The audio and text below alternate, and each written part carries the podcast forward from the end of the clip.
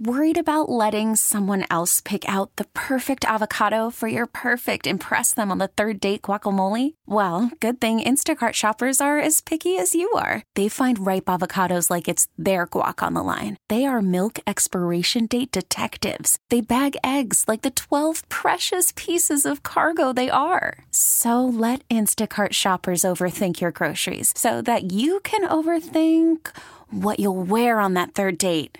Download the Instacart app to get free delivery on your first three orders while supplies last. Minimum $10 per order, additional term supply. We get it. Attention spans just aren't what they used to be heads in social media and eyes on Netflix. But what do people do with their ears?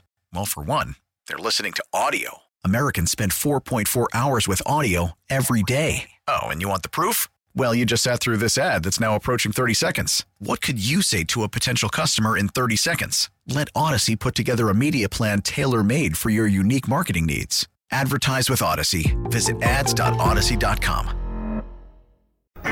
We're back with more Inside the Clubhouse with Bruce Levine and David Haugh on Sports Radio 670 The Score and 670thescore.com, a radio.com sports station presented by Bet Rivers Sportsbook.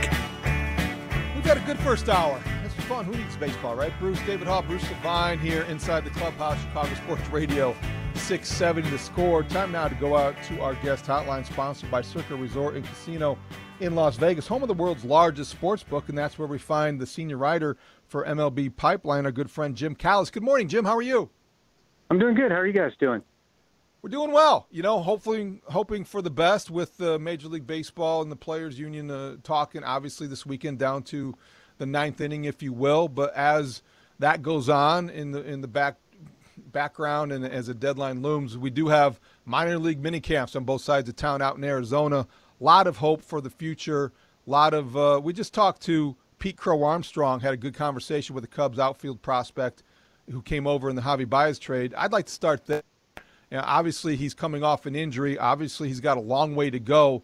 But um, what are the reasonable expectations for him this year in terms of his development? Yeah, I mean, you know, he's not going to be a guy who who races to the big leagues because he lost that that first full season in pro ball with an injury to his non-throwing shoulder. But I, I may have told you guys this before. At the, at the trade deadline last year, I was talking to an executive who was not with the Cubs or the Mets, who thought that the Mets had made the worst trade of the deadline by giving him up to get Javi Baez and Trevor Williams. The guy just could not believe that they did that for a couple months of Javi Baez, and and he, and he liked Javi Baez, but he just thought that was too much of a give. And you know, there was a time, I'd say the summer before the 2020 draft, when Pete Crow Armstrong was considered the best high school prospect in the draft. And he didn't have a, a great summer. It wasn't terrible, but he didn't have a great summer. And so that's why he went 19th instead of higher in the draft. But he was one of the best pure hitters in that high school draft class. I think he was probably the best outfield defender in that entire draft. I mean, he can run and he has really good instincts. Um, and I think you know he's a potential Gold Glover. We just put him on our we just did an all defense team for the minor leagues, and he was on our all defense team. Uh, you know, obviously based on tools and not performance last year because he didn't play. Um, you know, I, I think the biggest question is, you know, how much power is he going to have? Is he going to be a, a 12 to 15 home run guy? Is he going to be more than that? Um, you know, we just don't know. He, he's a little bit slender, but he can get stronger. He can maybe launch some more balls. And, you know, we didn't really get any chance to see how he's going to do against pro pitching yet. But, you know, I think if he just goes out and has a solid year in A ball somewhere and stays healthy and gets, you know, 500 or so at bats, that's a good development year for him. Jim, uh, when you look at the Chicago White Sox system, they're ranked last uh, among all the teams right now. Uh, I guess that's pretty deceiving considering how many really outstanding young players they have uh, on their big league team, how many are under contract for a long period of time. Uh, how would you evaluate the White Sox system right now, knowing that um, they are pretty well fortified at the major league level with, with young players for a long period of time? Yeah, no, I think that's that's the way you look at it. I mean, eh, they're definitely their farm system's pretty thin right now. They're rebuilding. But look, I mean, what's your farm system supposed to do? It's supposed to improve, you know, help your major league team get talent either via promotions or via trades and they've done that. I mean, if it was just a few years ago, they had the you know number one ranked farm system in baseball, and they do have, I think, I haven't uh, you know ranked these, but like they do have one of the best situations in the big leagues with a lot of young talent, with a lot of guys under contract and locked up for a while. Um, and the farm system did its job. It, it's just it's it's very hard to maintain a top top farm system and win at the big league level. I mean, we're seeing the Dodgers do it now, and we saw the Braves do it when they had their long string of what was it like 14 consecutive division titles or whatever it was. But usually, once you start to win, the farm system goes down. And, and really, I mean, that's the way baseball has it set up right now with the CBA. The more you win, the lower your draft picks are. Uh, you have smaller bonus pool. You know, you can't really outspend the bonus pool, and it's it's the same thing internationally. You know, it's it's not like before, where you could just go out and and go nuts on Luis Robert and, and sign him, you know, and, and pay a penalty tax. Now you you're limited in what you can do. So yeah, I mean, it's I, I think the White Sox would say the same thing. I'm, I'm I'm sure they don't think they necessarily have the worst ranked farm system. I know they've been last in just about everybody's rankings recently, but you know they they, they do have some interesting young guys, but it's not. I, I don't think they have a lot of immediate help. I think most of the you know what we're going to see in the big leagues has gotten there for 2022 but you know they have some super interesting young players, and they need them to develop. I mean, the, the key for them, I think, is going to be developing some homegrown pitching. You know, they they've spent a lot of money on some high school pitchers, all of whom struggled last year, and you know the hope is that that those guys you know kind of turn a corner this year and get going. You know, that that would be the the Jared Kelley, Andrew Dalquist, Matthew Thompson group. Jim, a broad question about this work stoppage and how it affects maybe the development of some of these prospects, whether it's on the Cubs roster or the White Sox roster or around baseball, some of the top rated prospects on the 40 man rosters who cannot, you know, report and cannot uh, improve and cannot develop. How many, how many of the baseball's top young players are being affected in a negative way if this, the longer this goes on? Um, I got to choose my words carefully, given my employer here. Um, uh, yeah, you, uh, I'd say you know, I haven't counted them up, but if you look, we haven't done a new top 100 prospects list yet, and we won't until the lockout ends. But our our season-ending one from last year has about 30 man, 30 guys on 40-man rosters, and you know, I think, you know, I mean, there's, I don't know what the average number of prospects on a 40-man roster is, but let's say it's, you know, 10 or so per team. I mean, that would be 300 guys right there. Maybe that's a little bit light. I mean, yeah, I mean, you know, in the short term yes, it's not great for the development.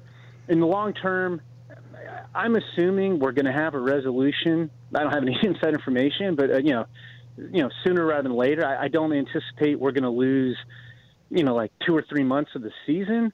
So I, I think it's more just kind of put them on hold a little bit. Um, you know, you, you're seeing, you mentioned it in the intro. I mean, I think most teams are having you know, it's not even mini camps. Like a lot of teams will have mini camps for prospects before minor league camps open, which is in the next week or so.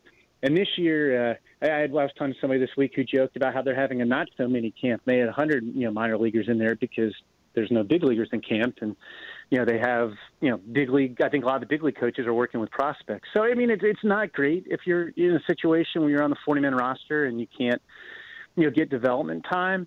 But I mean, uh, on the flip side of that, assuming that it gets resolved sometime you know, either in the next week or, or some point in March. I, I mean, it's not like you're going to lose that much in the long run, and I, I think most of those guys will get sorted out and, and begin this. You know, if you're going to begin the season in the minor leagues, they'll, they'll probably still do that. I mean, this is just wild speculation, but let's say we have a a settlement, and spring training. You know, spring training's already going to start late. You know, we might see that teams send prospects down to their minor league camp, and their minor league teams you know, sooner than they would otherwise, just because spring training's truncated and they want to focus on the guys on the big league team. So, I guess at this point, um, hopefully I haven't got myself in trouble. I have no inside information, but I, I, I think we're going to see if you have a prospect who's on a 40-man roster who say looks like he's going to start the season in Double A. I'm hoping that we get everything resolved and that those guys will still open the season in Double A. You know, pitchers you might have to might might have to ramp up a little bit longer. But the hitters, I I, I don't think it'll really affect them much at all if we get something settled fairly soon. That's the voice of Jim Callis from um, MLB Pipeline, one of the top analysts, if not the top analyst of draft and minor league players in the game.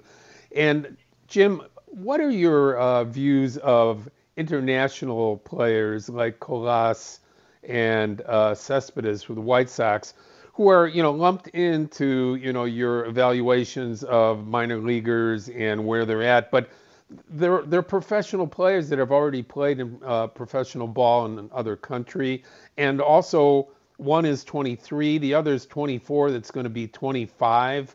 Um, how, how do you look at them, and how how different do you look at them as far as how quickly they can make it or should make it to the major leagues? Yeah, I mean they're they're kind of their own special category because essentially they were professional players in Cuba for a while before they they left and, and wound up making their way to the White Sox. And you know it's a lot different evaluating them than it is say you know Cristian Hernandez of the Cubs who who signed at age 16 and, and is their top international prospect and he has yet to play in the U.S. yet. I mean it's totally different. I mean you know both those guys are interesting. Uh, you get some mixed reviews on them when you talk to people outside the White Sox organization. Um, you know, I, I think we talked about Cespedes last year, and you know there was some question. People wondered, you know, how good is the bat really? You know, he had struggled a little bit in, in the Can American Association, and and people wondered how how the bat would play. And and to his credit, I, I think he had.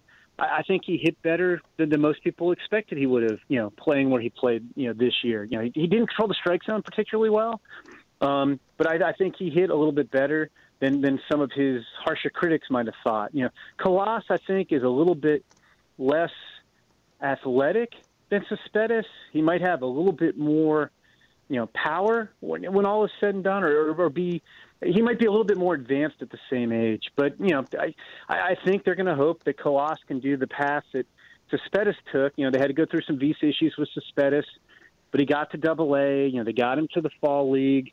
Um, you know, I think Cespedes, realistically, Bruce, he probably needs a good amount of time in AAA. You know, he didn't really tear up the fall league. Um, you know, he wasn't as effective in Double A as he was in High A.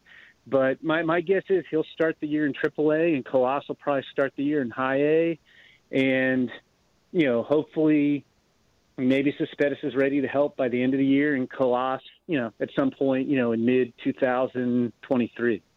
Wow. Yeah, because you talk to any prospect, as we heard from Cespedes this week, and they will say, well, we're ready. He's ready to, to come up now sooner rather than later and make a contribution. But boy, the White Sox are developing a pretty crowded outfield picture there when you're talking about stockpiling guys in the system and guys who might be coming up. But that's a nice problem to have, Jim. And, and I just wonder there's so much curiosity about Colas, when he comes, what he looks like, and what exactly he's going to be as a kind of a a prospect, not only how fast he gets there, but what he has to offer. Yeah, and, and you just don't know because these guys have had a layoff, and you know it's funny. I mean, they, they've they've tampered this down because he's, not going to pitch. But you know, when when Colas, you know, a year ago this time, everybody knew he, it was kind of like the same deal with Cespedes, where he was going to have to wait till the next signing period. But everybody knew he was going to sign with the White Sox pretty early on. Yeah, you know, you, have, you have a Cuban mystique to begin with, and on top of that, you know, Colas was the Cuban Ohtani. Well, I mean, now look at what Shohei Ohtani did last year. That was before Ohtani had probably the greatest two-way season in, in, Major League history. I mean, nobody you know had the success doing both that Ohtani did. But like Colossus, I think he pitched like two or three innings his last year in Japan, and he's not going to pitch. But like, I think that even heightened it too. You know, I mean, if, if if we were still calling him the Cuban Ohtani, I think White Sox fans would be going out of their mind wondering what this guy might be. And you know, I think fortunately for Colossus you know, again, he's not going to be a two-way guy. Nobody's calling the Cuban Ohtani anymore. But like the, the hype would just be out of control because, again, I mean, uh, Ohtani. I mean, that was I don't even think without question the greatest two-way season in Major League history last year. Jim, uh, when you when you look at the uh, Chicago Cubs and two guys that are have been at the very top of their uh, prospect list in Marquez and in Amaya we haven't got much information because of the lockout, and they're on the 40-man roster. Um, what have you been able to dig up on their recoveries and expectations for them uh, playing and contributing and matric- matriculating to the major leagues here over the next year or so? Yeah, I mean, there, there's a lot of uncertainty around both those guys. I mean, Maya had Tommy John surgery toward the end of last season. I think that the hope with him is that he's going to be able to maybe come back and DH you know, maybe you know in the middle of the season, the last couple months, but probably it doesn't sound like he's going to do much catching before, say, you know, instructional league or the fall league. Um, so you know, I mean, just the throwing aspect of it, he's not going to be ready to throw in games for for quite a while. And you know, Marquez is is just a huge enigma. I mean, look, we've talked you know a million times that for all the great things that that Theo Epstein and Jed Hoyer did with the Cubs and won a World Series. I mean, their their inability to develop pitching has been unbelievable. I mean, you, eh, you know, frankly, you you almost couldn't develop less pitching if you tried, and, and obviously they've tried, and and then they're trying new things now. But Marquez a couple of years ago seemed like, okay, you know, this could be their first star homegrown pitcher they developed in more than a decade, and then you know we had the pandemic and he came up and pitched once at the end of the year and, and didn't throw strikes which i mean i didn't read too much into that and then last year he, he he got covid and then when they were ramping back up he had some minor arm injuries and he just never pitched so I mean, we've seen him pitch, you know, one outing in the last two years. So, you know, I haven't heard as much on him. Um, you know, a lot of teams, you know, for obvious reasons, are not talking about a lot of guys on the 40-man roster, but they, you know, the hope is that he's healthy and he'll be, you know, full go whenever the lockout ends and spring training gets going. And and he's I think obviously key guy. I, I'm not expecting the Cubs to contend this year, but like their return to contention, I think is going to be really tied into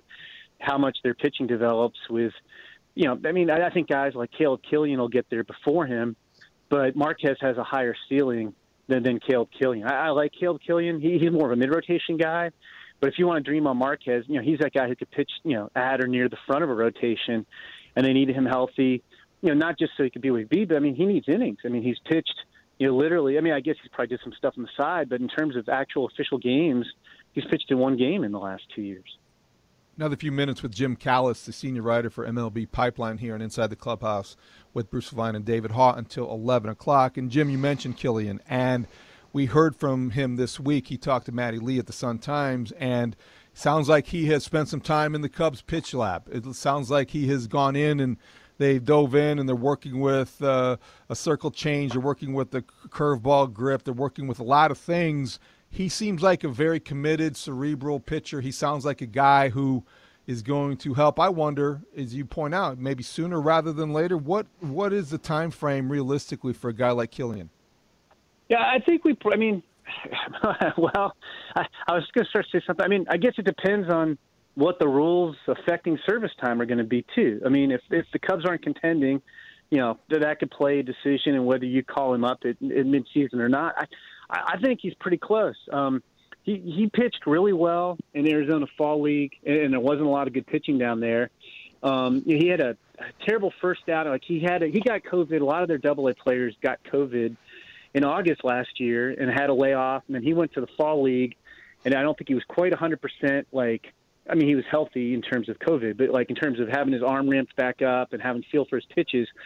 So I think he gave up like six runs without getting anybody out his first outing down there, and then after that he dominated. And you know, he's a guy whose stuff really came on in instructional league with the Giants at the end of the 2020 season when he didn't pitch because of the COVID shutdown the minors. You know, that was a good get for the the Cubs in the trade, and you know he led the minors in strikeout to walk ratio last year. Um, you know, and it's it's a pretty good repertoire. You know, he's it's a four pitch mix. I mean, he's working on the you know the changeup. I, I think he's scrapped a slider and kind of gone with the cutter, but like he's got a good fastball that he really commands well and has some carry up in the zone, and he's got a curveball. Uh, you know, I think he's he's he's definitely the highest floor among all their starting pitching prospects. And, and I guess when I say that, and then I feel like, oh man, I'm like, it feels like I'm trashing his feeling, and I'm not. Um, but I, I think you know he's proven the most of of their pitchers. So I think we'll see him first, and then you're hoping you know that the lefties, you know, Marquez has got the huge ceiling. DJ Herz is a super interesting young guy too, and then Jordan Wicks, who they got in the draft last year. I think Jordan Wicks will move pretty quickly too. Um, you know, they, they need at least a couple of those guys to develop into solid big league starters to get back to contention because it's. I mean, they they showed even when you have a great lineup, it's hard to just put together uh, a pitching staff of you know just by making trades and, and doing free agency. That's that's very very hard. Jim, we appreciate your time as always. Uh, in closing with you, uh, after Stiever and Lambert uh, for the White Sox, who can they they look to to count on in 2022 if they need fortification uh, in that bullpen or rotation? Uh, guys go down with injury. After those two, where where do White Sox fans look? Ooh, uh, they may have to look to a trade. Um, to be honest, I mean, I think they're probably their next closest guys would be somebody like Jason Bilous, who, who's pitched a little bit in Double A. Um, you know, he might be one. Uh, you know, Emilio Vargas, he's kind of a sleeper. You know, you know, more of a finesse righty than an overpowering righty, but you know, they, they don't have a lot. I mean, that's the problem with their system right now. You know, they've promoted all these guys to the big leagues and they've made some trades to supplement. They don't have a lot of guys ready to step in. So, uh, you know, if, if they need a, a major addition or, or just somebody they feel like they can count on, and, and Stiever and Lambert are up to the task, I think they're probably going to have to go the trade route, you know, if, if they're trying to win this year. Thanks so much for your time, Jim. Have a great weekend and hope for good news on Monday. Yeah, I'm, I'm hoping you guys too enjoy your weekend, and uh, we'll talk again soon. And and I, I assume next time we talk, the lockout will be over, whenever that is. But uh, it's I, I, I have no great insight on when it'll end, but uh, man, I, I'm hoping sooner rather than later. Thanks, Jim. We all are. Jim Callis, the senior writer for MLB Pipeline, great insight into the prospects on both sides of town, Bruce. And one last point before we break here, I think is interesting you know, the fact that David Ross is in Mesa and Tony LaRussa is in Glendale, these prospects are getting access to the major league staffs that may, they might not ordinarily have, which I think is not insignificant. And I asked Jim a question about the limitations of guys who are on the 40 who can't report. What about the progress of guys who are now there already in these mini camps being able to learn from the expertise and benefit from that from major league managers? It's a wonderful point, David, uh, and it works the other way as well. Just the idea that uh, when uh, these managers and coaches and the major league staff get to uh, their their destinations in spring training, they really don't have much time to look at uh, prospects uh, who come in usually the first week of March when the teams are already well immersed into spring training and the and the managers are are really intent on trying to figure out who's going to be on that 26 man roster. This gives them an idea of the skill set of these young players and what to follow and the questions to ask during the season as uh, their mind starts working toward the future. So I think it's a, a huge benefit on both sides. When will those major league managers actually be coaching major league players. We'll find out the latest in the negotiations between MLB and the Players Union. We'll go down to Florida. Ken Davidoff from the New York Post joins us next inside the clubhouse, Chicago Sports Radio 670 The Score. If I hadn't um, given consideration uh, to what it would mean to miss games, I wouldn't be doing my job. Obviously, I pay attention to that. I, I, I, see missing games as a disastrous outcome for the for this industry, and we're committed to making an agreement in an effort to avoid that. Welcome back inside the clubhouse, Chicago Sports Radio 670 Score. David Haugh, Bruce Levine here until 11 o'clock. That was the voice of Rob Manfred talking this winter about the stakes of negotiations down in Jupiter, Florida, and the disastrous nature of cancellation of the some of regular season games. And it's time now to go out to our guest hotline presented by Circa Resort and Casino in Las Vegas, home of the world's largest sports book, and that is where we find Ken Davidoff from the New York Post. Good morning, Ken. How are you? Hey, good morning, guys. Just want to say Jesse Rogers says hello. All right, Jesse is the best, doing a great job down there. Tell him to so buy a, tell him to buy lunch or dinner once in a while when he's Yeah, it would be nice okay? if Jesse uh, took us all to dinner sometime on. Uh, on yeah, on tell the, him to uh, open that wallet. dime. Ken, t- this morning in, in your and it was posted last night, but your report of yesterday's proceedings you say basically if you have tickets for opening day, don't get excited quite yet. Take solace, however, in the fact that Major League Baseball players and owners actually took a step forward Friday. How big of a step was it? It was a small one, David. It was a small one, but it was, it was big only relative to what transpired here the first four days of the of the Jupiter Summit. Uh, and uh, because virtually nothing happened in those first four days, it was a gigantic waste of time, or so it seemed. So yesterday, at least they made some progress on on one front, and, and to be frank, one of the simpler fronts, but at least it was something. Kenny, uh, first of all, thanks a lot for coming on. We appreciate it and uh, enjoying uh, reading all of your stuff from the meetings in your uh, last few days of working for the New York Post, and all the best to you moving forward in your career. I, I want to uh, I want to ask you about uh, where we are with the competitive balance tax because to me everything else is is pretty solvable. Yeah, the players need to get more money uh, initially coming in. They need to get their pool. They're going to get that uh, at some level. But to me, the competitive balance uh, tax is is and has always been the key, and we've heard very very little about that in negotiations. Do you uh, expect that to be a big part of conversations over today, tomorrow, the next day? however long it takes to really start moving that number up to a, a, a point where the, the players can accept a, a deal. Bruce, first of all, thank you for the kind words. It's been a pleasure being uh, your friend and colleague all these years, and we will continue to be friends. Uh, to answer your question, uh, Bruce, that's that's the key to this whole thing. I agree with you a thousand percent. The competitive balance tax, and if it's not a big topic these next three days, then shame on both sides. Shame on both sides because the bottom line is uh, the owner's current offer is ridiculous uh, on that uh, matter. There's no way in heck the player should ever accept it. The player's offer, I would not say is ridiculous, but it's it's high, and they, there's certainly room for them to go down. So uh, a, a pox on both houses if they don't tackle the competitive balance tax in these next three days. Ken, I think this may be uh, uh, maybe it sounds like a dumb question, but but it's one that came to mind yesterday. Rob Manfred does fancy himself a deal maker. He shows up Friday, and understandably, it it commands most of the attention in the headlines. Why did it take him until Friday to get there to to inject himself into the process? That's a very fair question, David. I, I can't give you a great answer. Uh, bottom line is Rob Manfred has largely sat out these negotiations from an in-person perspective. Uh, obviously, he's he's been you know very involved in, in ownership strategies and and apparently has been here most of the week in Florida. He was out of our sight uh, until yesterday. Yesterday was the first time he engaged with anyone on the PA side. It was Tony Clark. Uh, yeah, I think we all know that Rob has been a galvanizing force for the players. Uh, they hate him, they despise him, and they are uni- united in that uh, hatred.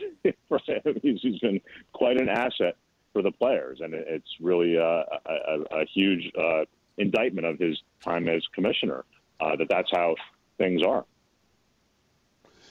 You know, some of the agents I've talked to, some of the players I've talked to, can believe that the owners are using this year as a litmus test to see if um, they can start a season later and then use that as precedent for a 150 or 154 game season for the future, not just to uh, not not just to not pay the players the same amount, but to uh, to really do away with a little bit of April because it's such a, uh, a, a drag after opening day in so many markets.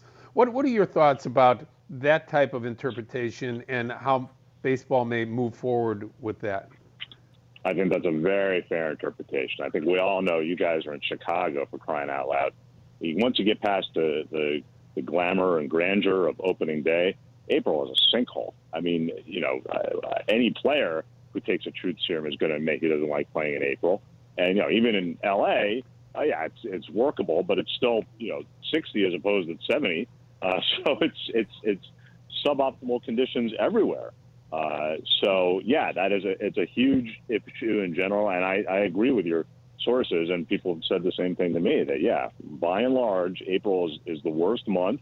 It's rough with the postponements, the delays, the low crowds. Kids are still in school, and yeah, there could be a way to figure out a way. And the players have have supported the idea of going to 154. Of course, they still want to get paid for 162, uh, but that is something the sport does need to tackle in the long term.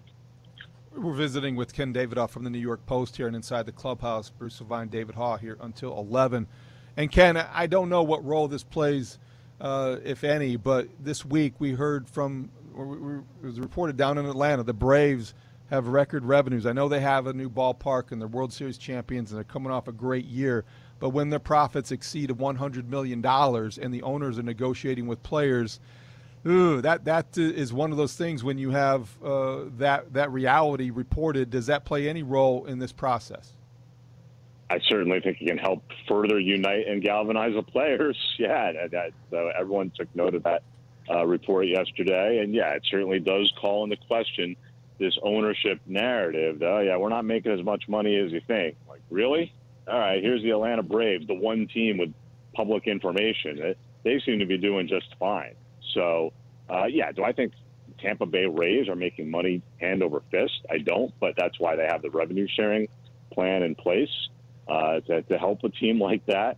And the bottom line is, they're very uh, smart uh, business people who own these teams. And I get there's the ego trip of owning a team, but you know you don't continue to own a team if it's a loss leader.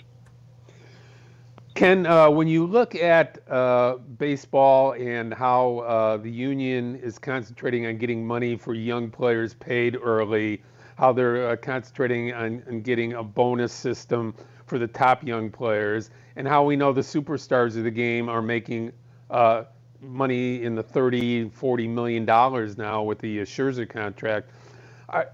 Is the union missing the point when it comes to the middle class player? And do they risk pushing the middle player, middle range player, the, the good veteran player that makes five, six, eight million dollars a year out of the game totally because of the fact that uh, the the uh, owners may likely instruct their top um, officials to say, look, if they want young players, give them young players. We're going to pay those young players, and the middle range players, we're not going to have the five, six, eight million dollars for them in the future. Uh, uh, could the could the union possibly be overplaying their hand? Yeah, yes, and it's interesting, Bruce, because I think the remedy for what you're saying. First of all, I don't think the owners would need to say that to the front of their front office. The front office are pretty smart; they can figure that out for themselves.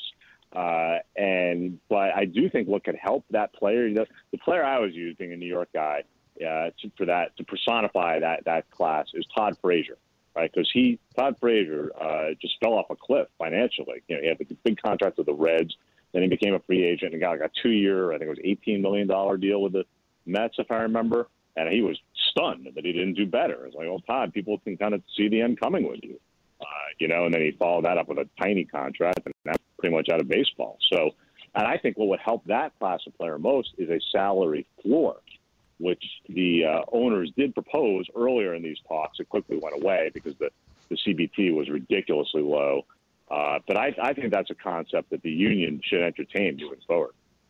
Before we let you go, Ken, so when I brought it this show in today, I, I compared Rob Manfred's role in being brought into the process to a closer. It's a ninth inning. They need him to close this out it, with a you know a victory for everyone. But in the New York context, is he going to be more Mariano Rivera or Mel Rojas? What do you project in the next couple of days? Uh, David, I reject the concept that he's a closer. He's more like when you're losing uh, six to two in the fifth inning, and you need someone to come in there and just, just keep the game, you know, keep the game alive. That was Rob's role in this thing. You yeah. know, that, not not a mop, you know, I mean, just keep the game close. You know, we still got a chance here, but you know, we, we need to shut them down. So that that I think that's who Rob was yesterday. Whatever whoever you want to use, uh, you know, Ramiro Mendoza for Yankees fans back in the day. Uh, so uh, that, that's that's who I think Rob was. As you as you uh, you uh, write out the last few days of working at the Post, and uh, I'm hoping you stay in baseball. But whatever you do, I know it's going to be a bit, huge success. Um, would you prefer that baseball changes the the name of their top official to the CEO? of uh, MLB rather than commissioner because uh, David and I talked earlier in the show about the fact that commissioner doesn't really represent anything like uh, Landis or uh, you know e- even uh, the Bart Giamattis of the world uh, later on in uh, in the 80s. It, it's it's more polarized than ever. That's an interesting question, Bruce. I would suggest instead of changing the title, we change the person. and someone who's more of an ambassador for the game. Look, Bud Bud Selig obviously was an owner, uh, but I, I think now in retrospect, with time, like we understood that Bud had he had uh, what's the word? Um, hand with the player. Like the players took him seriously because they knew he had run a team like you know Paul Molitor and Robin Yount They would have done anything for him. Uh, and I think I think Manfred lacks that gravitas. You know, he just lacks that that street cred. I think that's what the term I was originally mm-hmm. going for. Uh, so they need someone like that, whether it's another owner or you know, I remember Robert Iger was in consideration back in the day. Someone like that. I think what Manfred is proving is that it it probably in many cases doesn't make sense to promote your number two to number one when you're talking about this job in particular. You need someone who's who brings a little more to the party. Ken, great job. Best of luck, and thank you very much for your time. Thanks, guys. Be good. Ken Davidoff from the New York Post joining us from Jupiter, Florida, and uh, with his thoughts and reporting on between MLB and the Players Union. He doesn't pull any punches. No, he does not. He makes some really good yeah. points as well. And we will close out inside the clubhouse. I want to talk to you, Bruce, about what we spoke about in Mully and Haugh. White Sox prospect, crowded outfield. Where does Oscar Colas, where does Yoelqui Cespedes, where do they fit in? We'll talk about it next inside the clubhouse, Chicago Sports Radio 670 The Score. Oscar's on his way. He'll be here shortly. He'll be here in the next week with, with our staff and, and our other players that are there. Based on the feedback that, that I've received from our staff down there, that he's he's a talent. He's got some confidence about him, can handle the bat, some power, good instincts for the game. But really, when he gets over here, I, I want him just to be comfortable. He he hasn't gone through a, a, season in professional baseball or certainly with the White Sox. So I want him to. You know, to, to blend in with his teammates, get to know the staff, understand what we're about as an organization, really drill in the identity of our organization with Oscar. Welcome back inside the clubhouse, Chicago Sports Radio 670 score. David Haugh, Bruce Levine. That was the voice of Chris Getz. And we heard from the White Sox director of minor leagues earlier this week, Bruce. And we talked about this on Mully and Haugh. Okay, real quickly. Oscar Colas on the way. Yoelqui Cespedes already there. Wants to be part of the major league team in this year. Micker Adolfo on the 40 man roster. Oh, by the way, so was Andrew Vaughn. So is Gavin Sheets. So is Adam Engel. What's going on in right field? It's a very crowded picture, especially when you're going to insert Kris Bryant or Michael Conforto in that picture. What's going on, Bruce? You're forgetting about trades, David. And I think oh. the, the White, White Sox are one of those Ooh. teams that have some depth that you're talking about. They might have the depth. They might have the depth uh, of right-handed hitting uh, that uh, allows them to make make a, a move or two and uh, and bring in uh, some pitching or an outfielder uh, from another team that we're not looking at right now. I mean, can can they can they make a deal with uh, with one of those middle range teams right now uh, who don't necessarily want to load up on um, veteran players? I mean, can you can you trade with somebody outside of your division and bring in players that are going to help you solidify your chance to win the World Series. I think that's where the White Sox are at. Uh, you know, they're going to have to take a risk. If, if you traded an Andrew Vaughn for a top flight starting pitcher or, or a uh, top flight right fielder from another team, uh, w- would it be the end of the world? Uh, I mean, he everybody thinks he's going to hit and he's going to hit a lot, but uh, is is that the type of move that the White Sox need to really look at? Knowing that their window right here for the World Series is over the next two. Well, your point's well taken because they have a surplus of prospects at one position. So they got a stockpile, if you will, and they need a strong starting pitcher. They need a second baseman. They need some things that they currently don't have. So when you have as many right field possibilities as I just mentioned, yeah, you want to use them possibly as a trade piece. Which guy do you think is most likely? Is it Vaughn to be dealt? Micker Adolfo was somebody you mentioned yesterday as a potential throw in in a trade.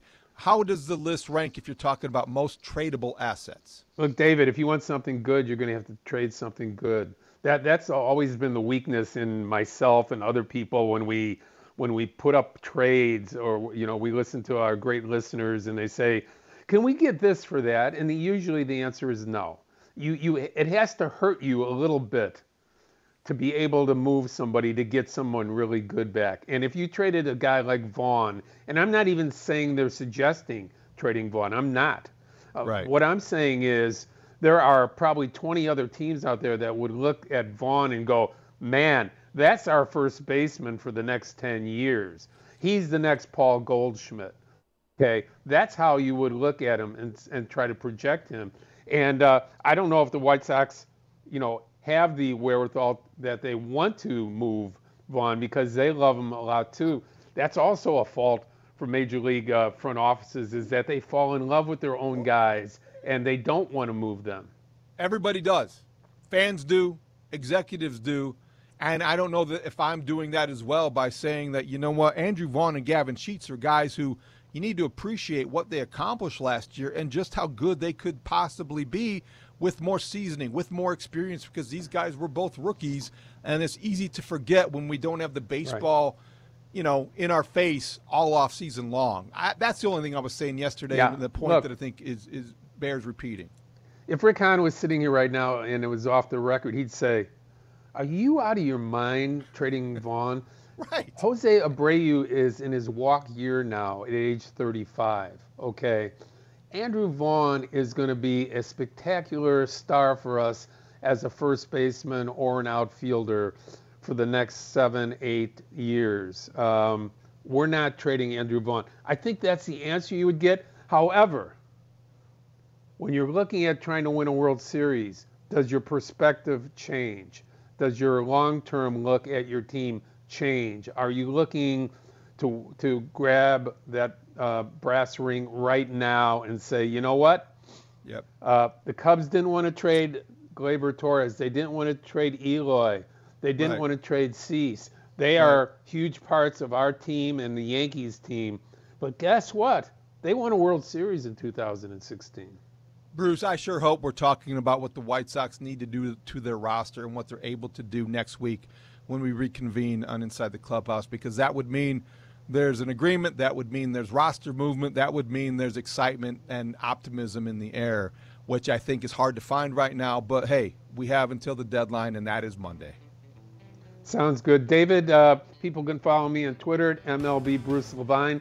Also, uh, writing White Sox and Cubs minor leaguers mostly right now on our website at 670thescore.com. Uh, Cesar did a great job for us producing as usual. We have other people to thank.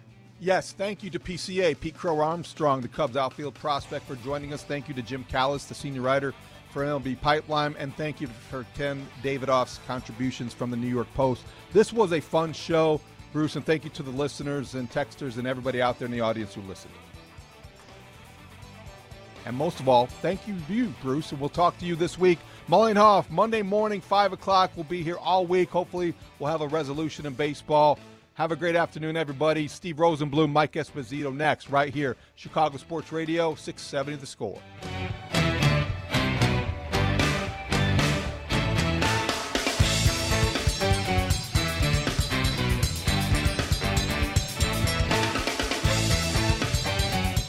We get it. Attention spans just aren't what they used to be heads in social media and eyes on Netflix. But what do people do with their ears? Well, for one, they're listening to audio. Americans spend 4.4 hours with audio every day. Oh, and you want the proof? Well, you just sat through this ad that's now approaching 30 seconds. What could you say to a potential customer in 30 seconds? Let Audacy put together a media plan tailor made for your unique marketing needs. Advertise with Audacy. Visit ads.audacy.com.